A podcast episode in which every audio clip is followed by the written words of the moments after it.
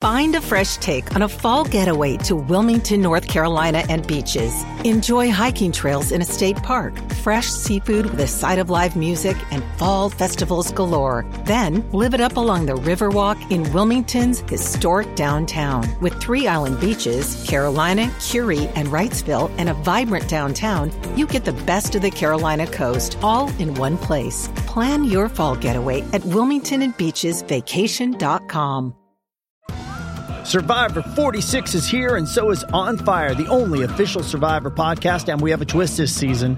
The winner of Survivor 45, Dee will be joining us every week. We're going behind the scenes of the biggest moments, the how and the why things happen, and the strategy and analysis you can only get from someone like me, a Survivor winner. Listen to On Fire, the official Survivor podcast, wherever you get your podcast. The following program is brought to you by Podcast One Sportsnet. Don't forget to download our new Podcast One app. Quick break to tell you guys about NFL Game Pass, the only way that you can replay every game all season long. You can relive all the gutsy calls, crazy catches, wild comebacks, and breakout stars from every game every week. It's all the action, all the football you can handle, all in one place. So every game that we're talking about right now, you guys can rewatch it after the fact. I'm going to be going back, and you guys can too. Go check out Lamar Jackson in week one. Go check out Dak Prescott and what that Cowboys offense actually did. Go check out Kyler Murray and his NFL debut. That's my favorite thing about NFL Game Pass. You can go back and watch at any time. And if you haven't watched a condensed game yet, you have to try it out. It's every play from the game back to back to back, so you can replay an entire NFL game in the fraction of the time it normally takes. It's how I'm able to follow all the MVP candidates, all the breakout stars, and, of course, your waiver wire pickups all season long. To see all the action this season and stay on top of all the big storylines, you need NFL Game Pass. Best of all, you can kick off the 2019 NFL season with a seven-day free trial of NFL Game Pass. Just sign up now at nfl.com slash pro football focus NFL.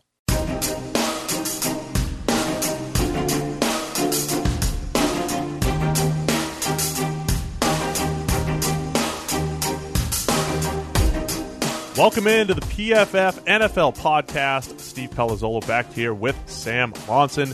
Hello to our friends on YouTube. If you guys are watching through that medium, appreciate that. So, Sam, we've got football to discuss. Yeah. Real football. Week one, not in the books because Monday Night Football is still to come. There's two games tonight, but all the Sunday slate is in the book. So it was fun. There was some good games. Yeah, there was. I, some people complain about the NFL compared to college. I can't disagree more. Mad people. Yeah, I look. I love college football. I love both. Yeah, I don't. But NFL, we were we were all sitting here in the office yesterday. You were doing your Sky hits. You guys did a great job. You and Neil Hornsby. If you guys are uh, for our UK listeners, if you guys are on the British Isles and you have Sky, is that the right Good work. Geography yeah. there? Oh, you've been you've been studying. Yes, I have been studying the map you gave me. If you're on the British Isles, Sam and uh, Sam and Neil are on Sky, and uh, you guys did a great job. So we were all hanging out here in the office, keeping up with the games, and it's just there's just a lot of exciting action going on between one and eight o'clock on an NFL Sunday. That was just the Miami game, one and eight o'clock. I know, right? Yeah, A lot of pitching changes. a lot of delay in that Baseball game. is just such a slow game. a lot of delay in that game. All right, let's get into some of the stuff that happened yesterday. Always a lot to take in, but I want to start NFC East. You want to start NFC East? Okay. It feels it just feels like a storyline. This was supposed to be this really strong division. Of course, the Eagles played on Thursday night, and you know they they played really well defensively. Matt Ryan wasn't good. They played really well defensively. Then you have a team like the Redskins. They come out yesterday. We were talking about them as a team to kind of watch, see how they shape up early in the season. All of a sudden, they're on the radar. Dominant performance against the Arizona Cardinals. Dallas Cowboys looking completely inept on offense. And then you have the New York Giants, who I think looked about what we expected them to look like as far as struggling a little bit on, on offense. But I, I don't want to look too much into the Giants matchup yet, just because they played a Jaguars team where I think it was just weakness against weakness so much on the, on that on that side of the ball. Like I don't think the Giants defense is that good yet, and I know that the offense is going to struggle, but they went up against the Jags defense. So Yeah. what do you make of the NFC East? I feel like this is supposed to be the strong division, and maybe there's some flipping of where teams should be ranked here. Yeah, I think that game should have been comfortably in the Jaguars' hands, but Blake Bortles is their quarterback. We've discussed that fairly extensively. Right. So you can't really give. Do, do you give a ton of credit to the Giants' defense yet? I, I still have major question marks there. No, not yet. I, I think, like we said, that that's a large part of that is by it's they got you know Bortles, and that's going to happen. So you're never going to run away with a game that you should have had comfortably in control because that's your quarterback. Right. The other teams in that division, though, I think are kind of fascinating. Dallas, in particular, so much of today's NFL comes down to your quarterback, and if you don't have a great quarterback, you're you're in trouble. Like it, it almost doesn't matter what the rest of your team looks like. It needs to be. We said before, everything needs to be going well if your quarterback isn't at his best. Um, and the Cowboys certainly thought they had a you know legitimate quarterback going forward in Dak Prescott enough that Tony Romo didn't get his job back when he got back injured, um, and he was really good for that first year. But the longer this goes, the more question marks I think you have to have on exactly what Dak Prescott is. Like now we're reaching the point where I know his supporting cast isn't the best we've seen, right? The receiving corps. That's where I was going to go with this. Receiving corps is a question mark. The offensive line is less strong than it's been in the past, particularly now with Travis Frederick's uh, status up in the air. The the tight end's not there. You know, he doesn't have that six yard out safety blanket to uh, Jason Witten every single play. Ah, Jason. But how good is Dak Prescott? Is it possible? that Dak Prescott is in fact a fourth round quarterback that isn't really that good. That was really more of a one year wonder. He had like the best season of his career right out of the gate. And after that, we're actually going to see the guy we saw in college. Remember the tone of his rookie year too, because he was a fourth round pick and he wasn't that accurate in college. Like he was, he was hit or miss accurate in college. If you gave him an open receiver, he he could hit dudes. He could put it on their frame, but he also missed a high like a higher percentage of throws, uncatchable style and he ha- and he his whole first year was like people were uh, kind of reiterating, "Oh yeah, maybe Dak's good. Maybe Dak's good." It was like every week he just continued to impress, impress, impress. And then there was other people that said, "Okay, wait, he does have this great offensive line. He's got some of the cleanest pockets in the NFL that you'll see. He's got this little bit of run threat that kept him clean at times too." And he had Zeke Elliott, and at the time he had a better Dez than he had last year. He had Mm-hmm. a better Dez. He had a really good Cole Beasley that year. So he had guys open. He had he had Jason Witten, who you said, even though they weren't always on the same page. So when you look at quarterbacks, you want everybody wants the transcendent guy like Aaron Rodgers, like Tom Brady, like Drew Brees. That ecosystem doesn't matter, right? They're they're going to elevate everyone else. So are we ready to just throw Dak in the middle tier that everybody's in? Uh, there's 15 quarterbacks in this middle tier where they're completely dependent on their O line and their playmakers. I think we might be reaching that point.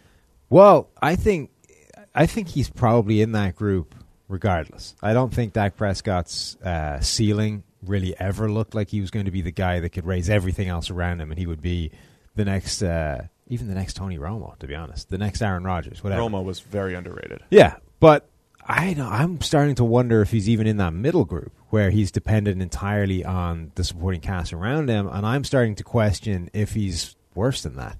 So, rookie season grade, Dak Prescott, 83.7. Dark green grades, extremely good, right? That rookie season was fantastic. I don't want to take that away from him at all. Since that point, his grade, his passing grade has been 66.8, which is 26th in the NFL. That's not that's not great. No, 26 out of 32 And he- teams. Uh, so that's, and, th- and this is what I'm saying. So to land at 26, That's, by the way, that's behind Blake Bortles, who we've been writing off for the Yeah. past two weeks. so imagine if his career was flipped and he was doing this. Right? I mean, this was the beginning of his career, and If- then he improved to the 83. It'd be like, all right, some natural progression. well, not just that, but if it had been flipped, he wouldn't have the job, right? If he Yeah. if he started off his NFL career the way he's been for the last year and one game, Tony Romo would have got the job back when he came back healthy, right?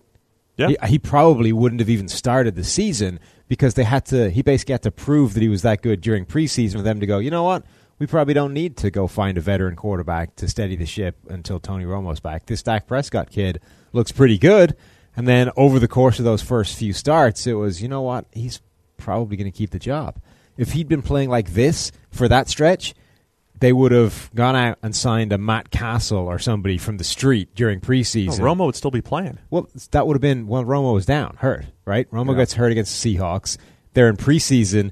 They need a quarterback. Do you roll with the two young guys on the roster, Or do you go find a veteran who you know sucks for the six games you're going to need to cover until Romo's back? You hate Matt Cassel. Eh, whatever. They would have gone out and they would have found a pointless veteran to play those games. Dak Prescott may not have had a career if he'd been playing the way he's playing right now. Yeah, it, look, it, I don't want to write him off.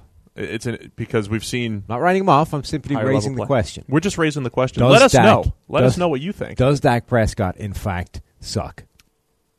no, well, suck is strong.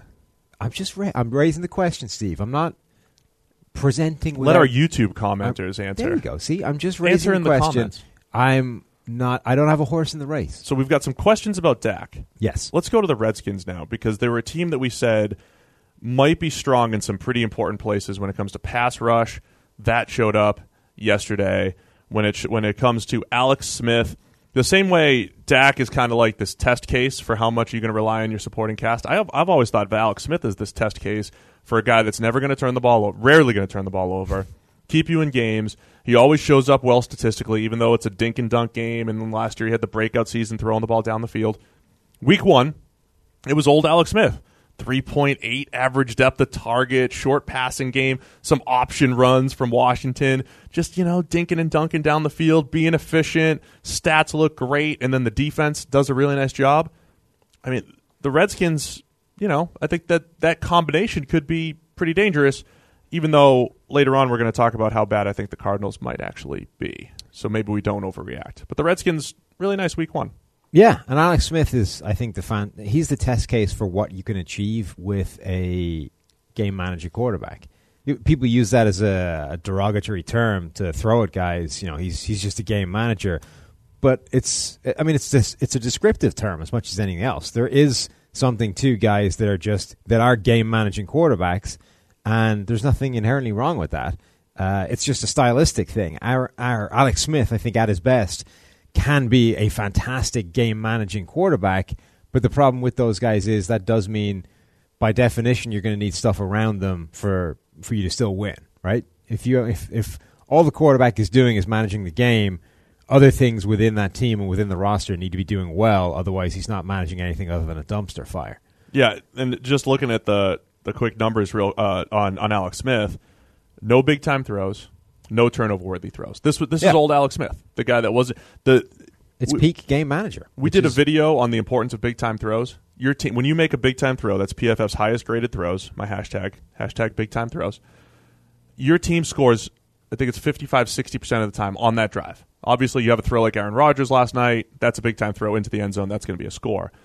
So that just last year, Alex Smith added all those big time throws to the mix, but he still kept the turnover worthy plays down. At some point, he's going to have to make some special throws again for the Redskins to really, you know, be that team. But right now, we've seen through one week old Alex Smith keep the game close, and now the Redskins pass rush with your boy Matt Ioannidis. yeah They're a thing.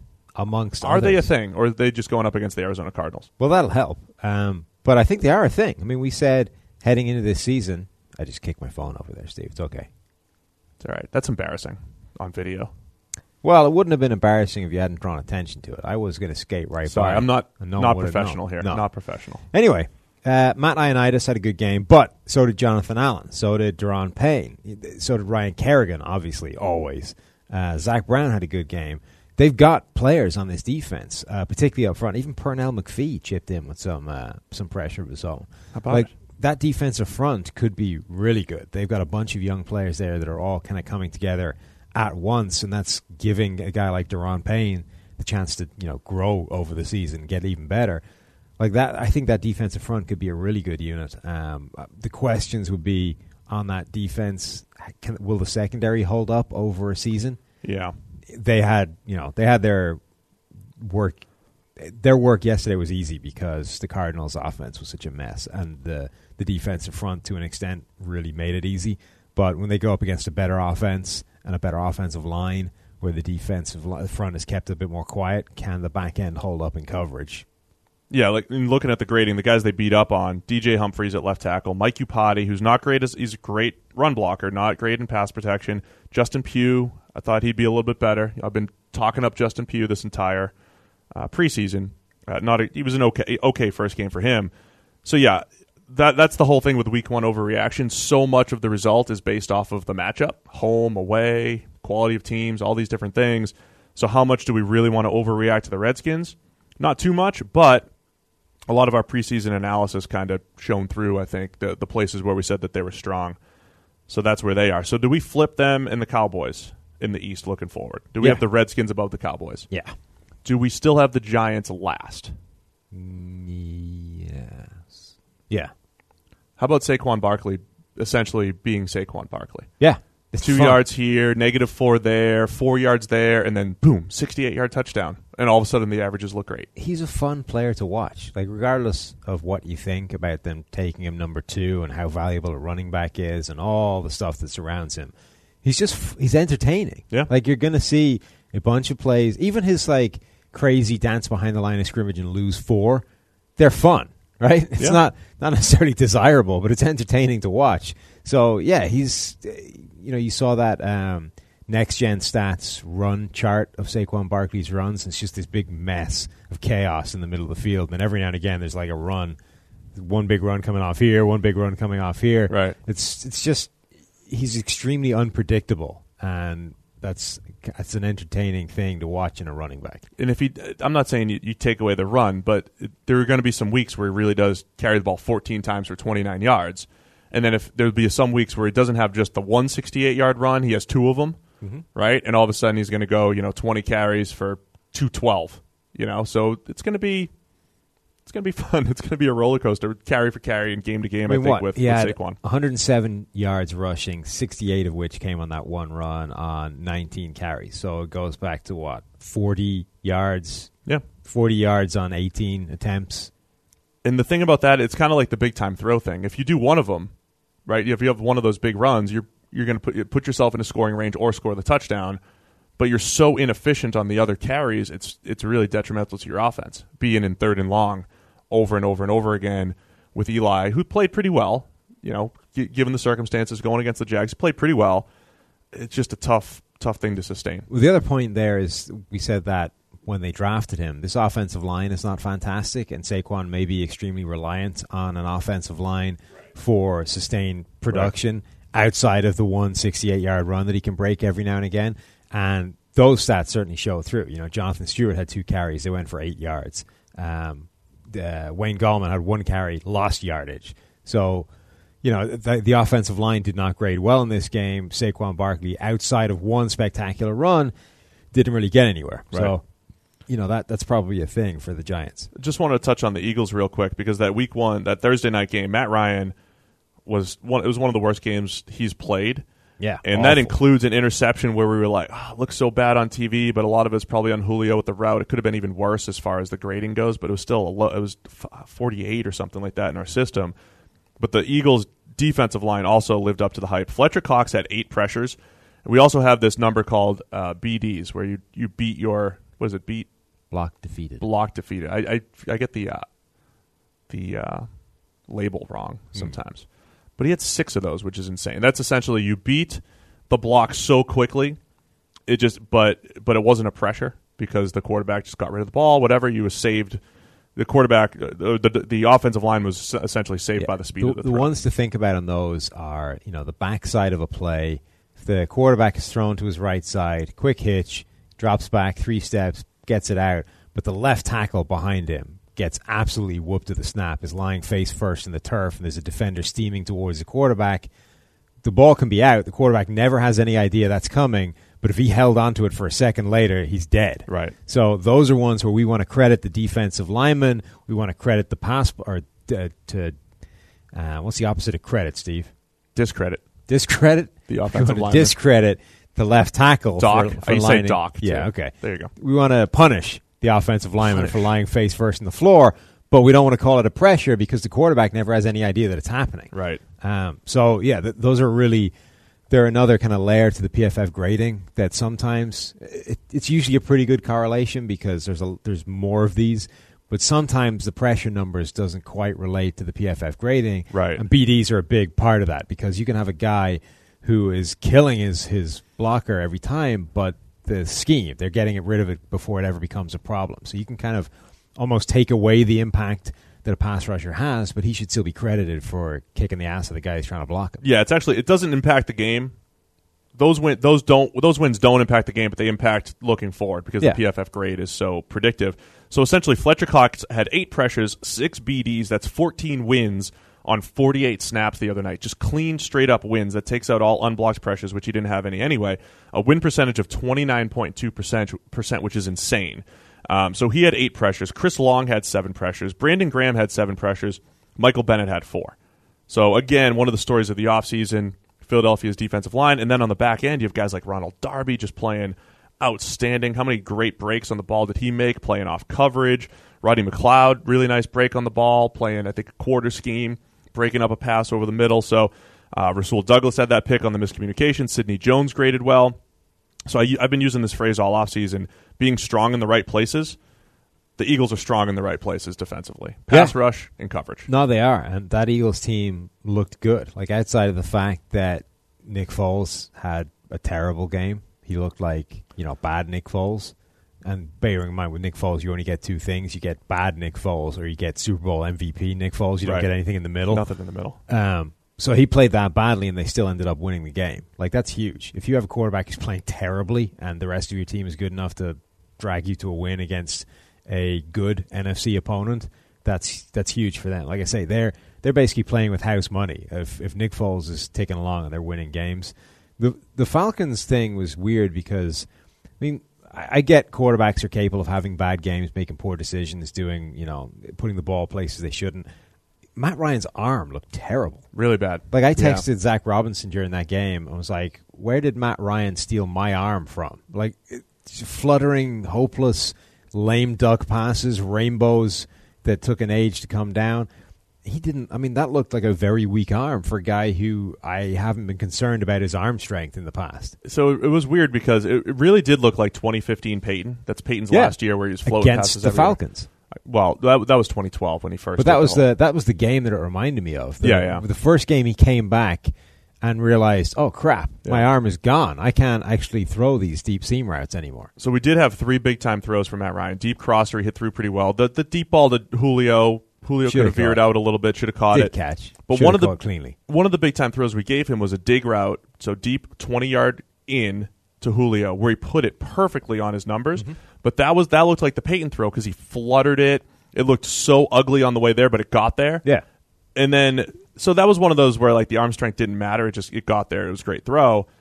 So many of the other throws, it was like, why are you underthrowing that deep ball by ten? It looked like ten yards on the deep post one time, and It was so it was off. to the point where you're wondering: is he hurt? Is he carrying an injury that hasn't been reported? Because I mean, he's Well, it's not a- old. It's a dome That old. quarterback playing outside. Sometimes they throw. Sometimes it just turns out they've had a noodle for an arm and Yeah. nobody noticed because it was inside. Yep, I think that might be it. I, no, it feels like we would have seen that somewhere before. True. Well, look, the Falcons. I, I did want to transition to the NFC South anyway because the Falcons um, credit their defense. I mean, their defense played well too. Again, despite Foles, the quarterbacking was terrible in that game, but their defense was flying around. Only missed five tackles. Your boy Deion Jones was making plays all over the place. He had six stops, great coverage grade, the, the whole thing. Falcons look like they have a championship level defense. The offense was just so bad. But then you've got the Saints, who look like they were just rolling out their week one and week two defense over the last few years, which was horrendous. So they lose to the Bucks. So all of a sudden, you have the two teams that we said were definitely going to be atop the NFC South. The Falcons and the Saints are sitting there at zero and one, and the two teams we thought weren't going to be that great, the Bucks and the Panthers, are one and oh. zero. Yeah, the Saints defense ends up making Ryan Fitzpatrick look like a superhuman quarterback. So uh, let me disagree with that assessment. Ryan Fitzpatrick earned every last bit of that. Yeah, but Every the Saints defense couldn't cover anybody. Marshon Lattimore looked terrible. Ken Craw, like this defense was abysmal. we're still talking about there were so many passes where there was just a step of separation and Fitzpatrick's deep ball was incredible.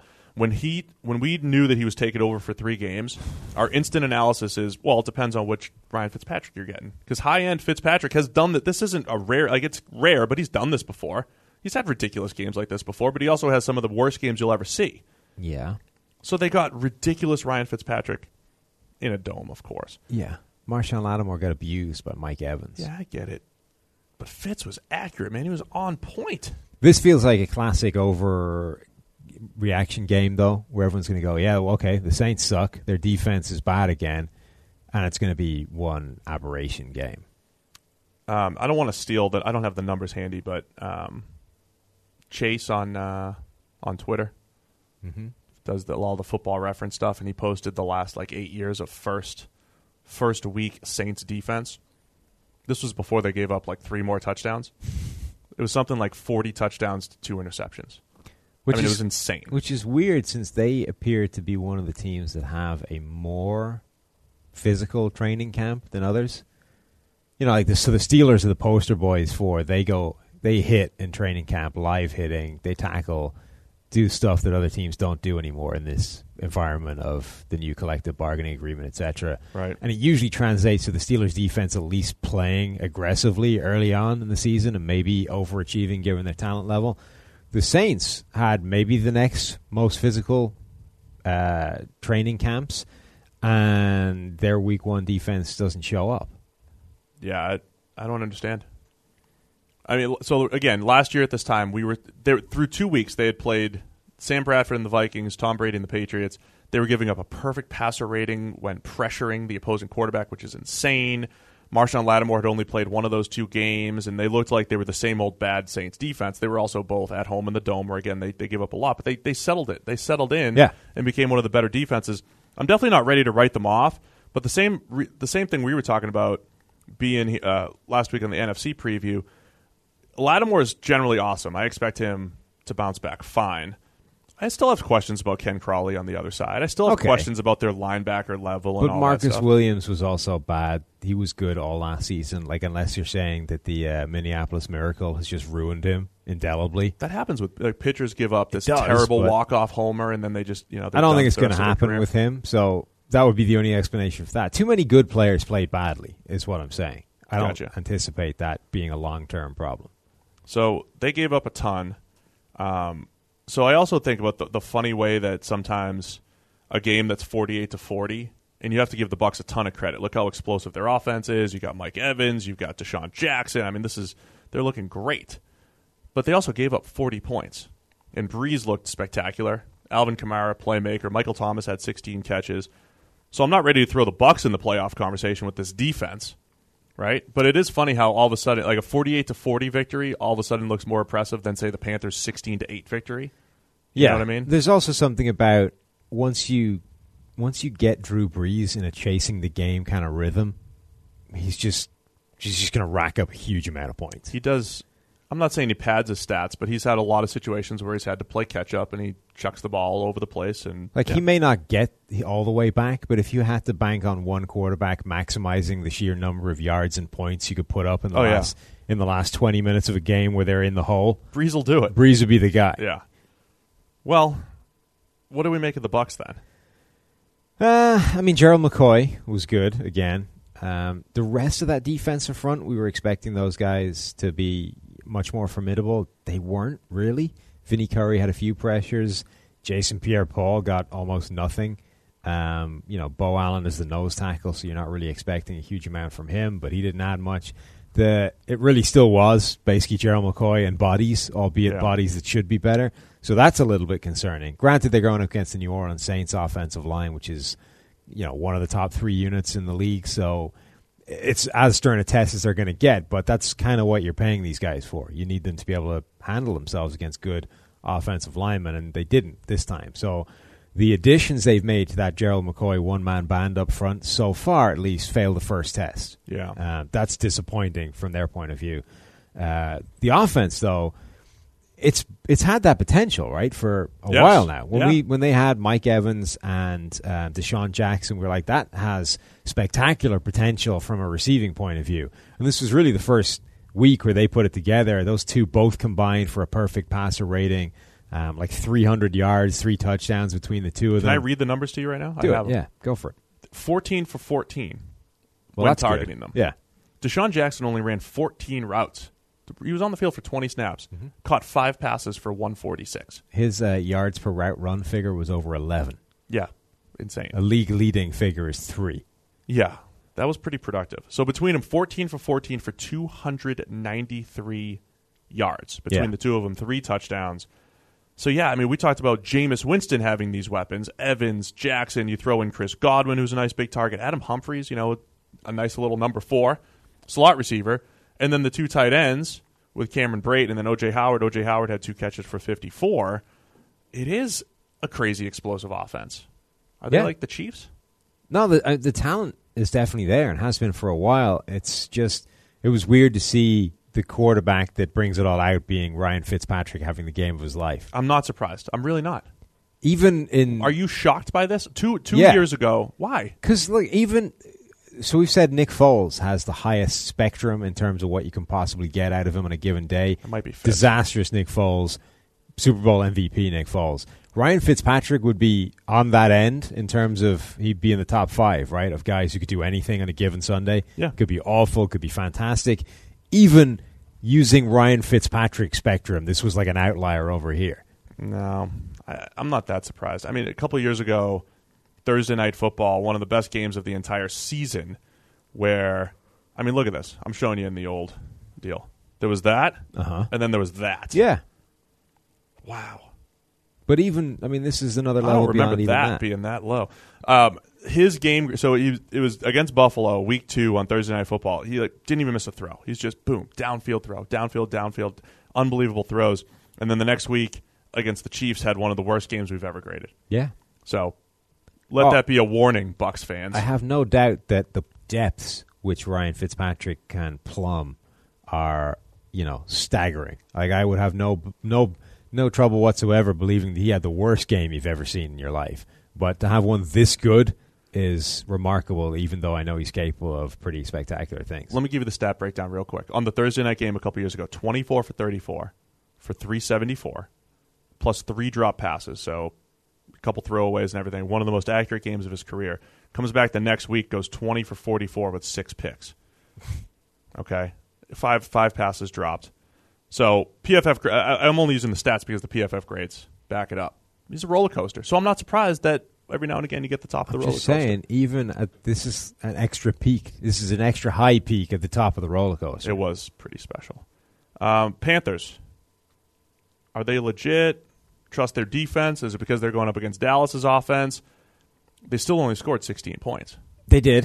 Um, I think a big part of that was Dallas's offense.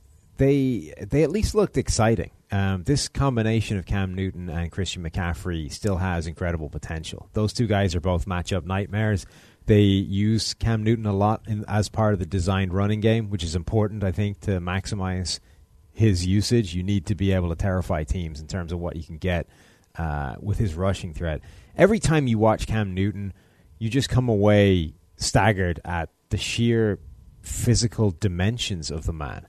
Like he's Pretty incredible. he was tackled at one point by Dallas's uh, Tyrone Crawford on the defensive line. Now Crawford is basically defensive tackle, right? Yeah. and they're the same size. Like Crawford is 6'4", 290, and they basically look like the same size person. And the difference is Cam Newton can still run like a running back or a wide receiver.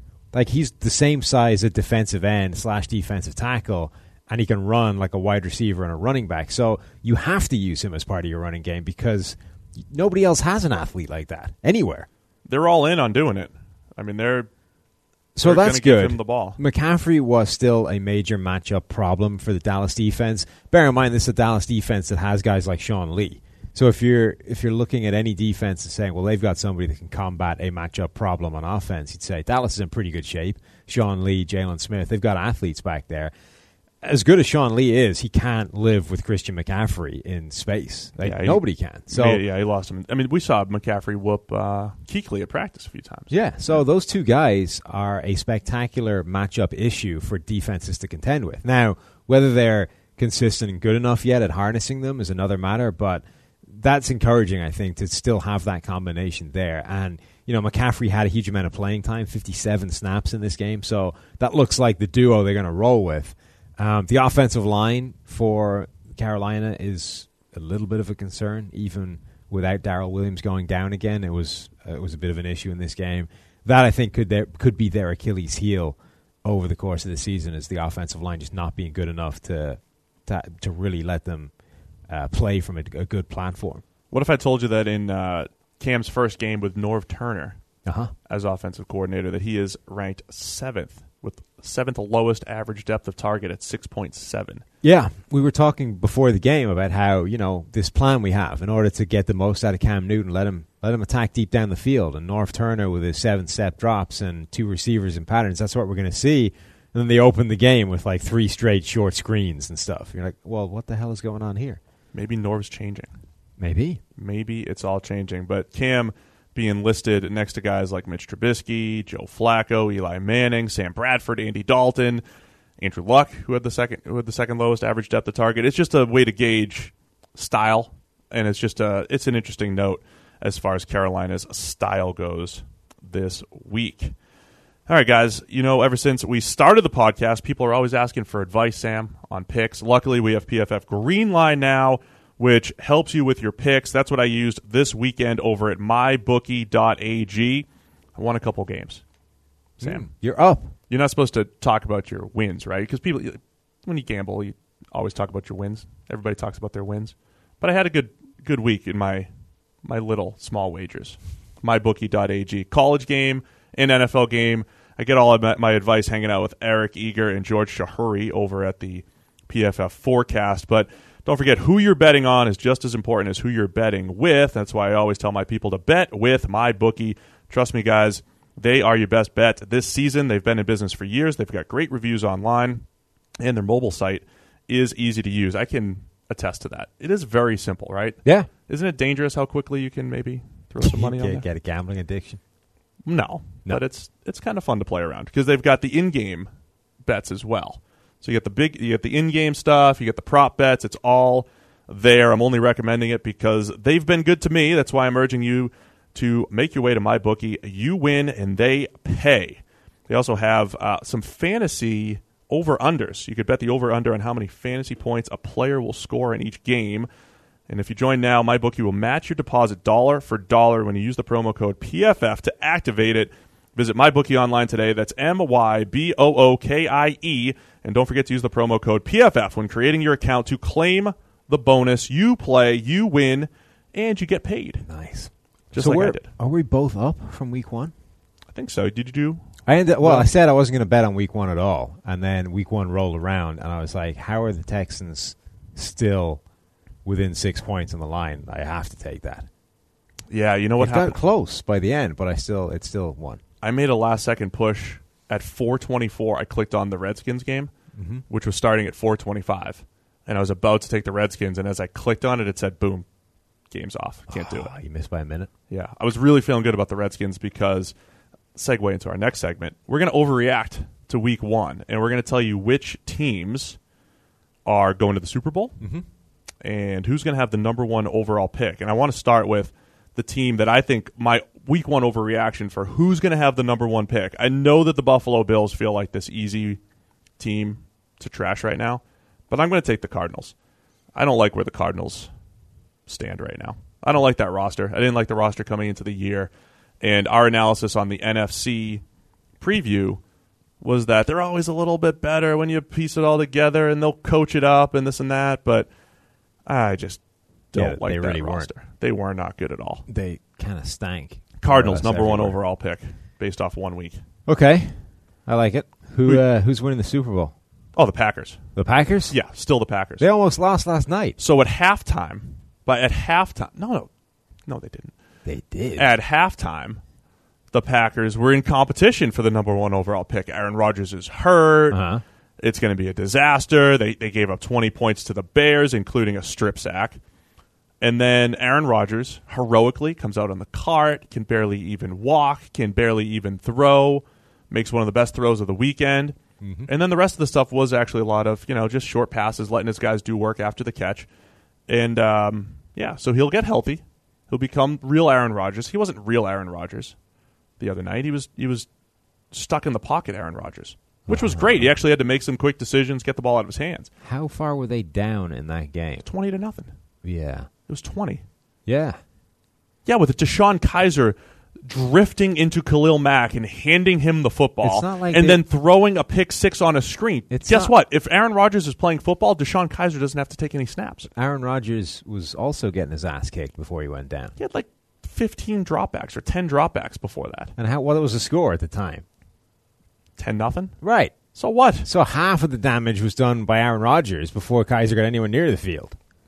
Yeah, so what? That was gonna that was gonna revert back anyway. So the Packers, my overreaction is the Packers because their defense looked good, the young corners look good. That was the big question mark. If the young corners emerge and they can cover better in the secondary, and they have that passing attack led by Aaron Rodgers, they're right back up in there that in that Super Bowl conversation. That is a terrible team to take as the Super Bowl pick coming out of Week One for your overreaction. It's an awful, awful. Everybody's take. overreacting to Aaron Rodgers. That's terrible. Aaron. Rodgers can't do anything wrong because I saw it on Sunday Night Football and everybody watched it. No, that's awful. Did you see that they when they announced you know that you know you announced the starters at the start of Sunday Night Football slash Monday Night Football? They announced their starters in dime personnel package. Yeah, it's great. They announced four cornerbacks as starting.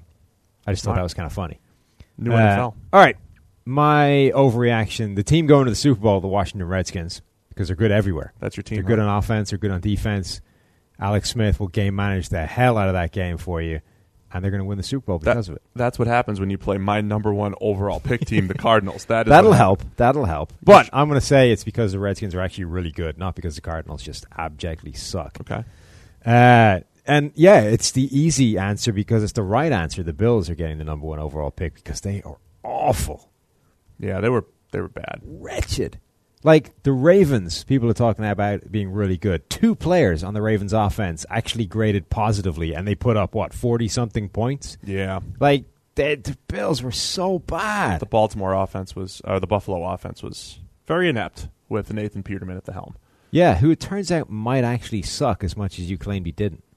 I was trying to give a little bit of hope that Peterman, like how Isn't as bad he as can't be he that looks. bad. You can't be five interception bad, but he kind of was again in Mm. another start. So we've got two starts of evidence now.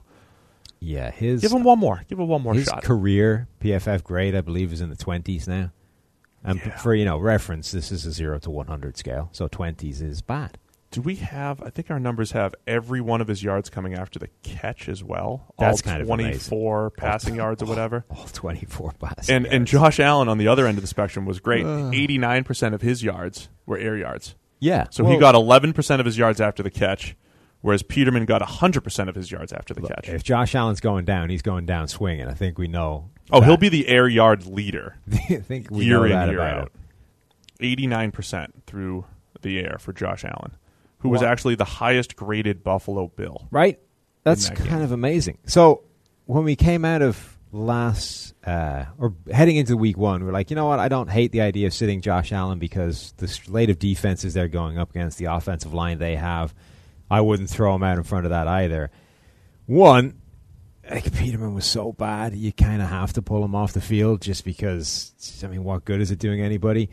Two, I mean, he functioned behind that, right? Josh Allen when he came in. Granted, some of that is, you know, the Ravens started to mail it in after they began threatening 100 points at some point during the game. So they weren't exactly going all out against him for, for some of the time. But, I mean, maybe that is their best option. Throw out the rookie. Yeah, he's going to take an ass beating in the first, you know, half of the season at least. Yeah. But it kind of looks like he can function through that anyway. He did all right. Again, our guy Zac Robinson, he was re- he checks every quarterback throw, and he was sending me a message saying eh, he didn't look like he was seeing things the way he needed to, even though it was garbage time, and even though it was not the best um, situation on the field, rainy.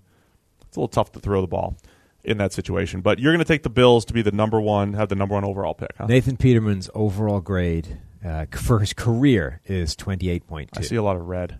Yeah, that's Yeah. the lowest amongst anybody that's played, you know, more than like 50 snaps. Who's second worst? Can I say Uh, of that kind of Matt Cassel. Oh, this isn't career. This is just the last two years. passing stats? Uh, passing? Overall summary. His Oh. passing is as bad. It's right there with Scott Tolzien for ineptitude at the quarterback position. Beautiful. But Tolzien has played like a third of the amount of snaps Yeah. that Peterman has. Peterman has sucked for longer. And if you just isolated that to his starts, kind of rough. I mean, it's it's terrible, terrible. That's like ten points more. That's fifteen grading points worse than Paxton Lynch, who is horrendous. Yeah, he's had a rough time. All right, let's go to our PFF standouts because it's what we do here player evaluation.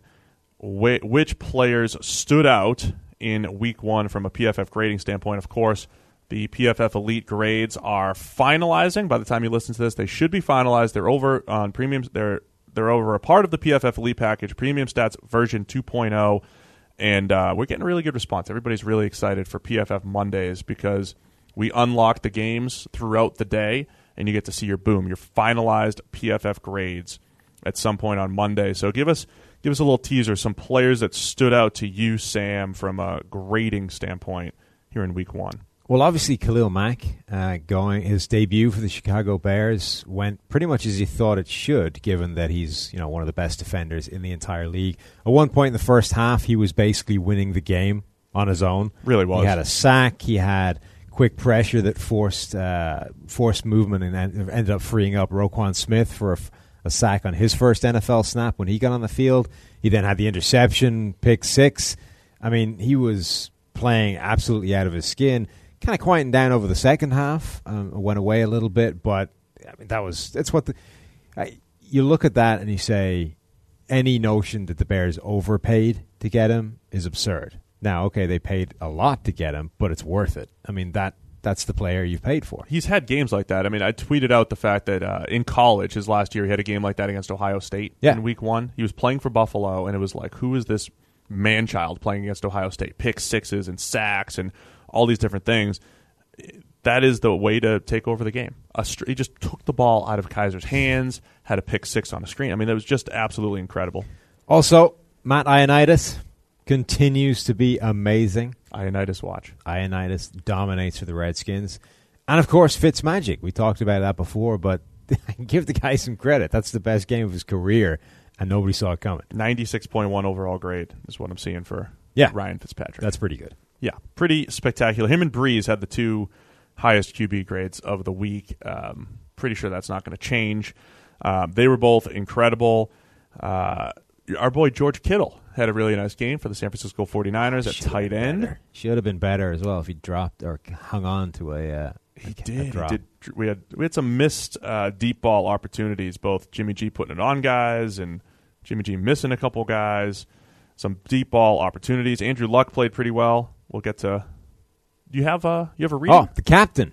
The captain. Are we going to pivot to that? Okay, so I'll yeah, I'll distract. Pause yourself. I'll distract the listeners. No, no, we're good. I got it. I got it. Okay, it's Kyle queued Long, up, queued up, ready to go. I just want to go through some of my top graded players. Well, you can do that, but that's just dragging into the captain time. All right, let's go, Captain Andrew Luck. Cue the music coming out of the Bengals game.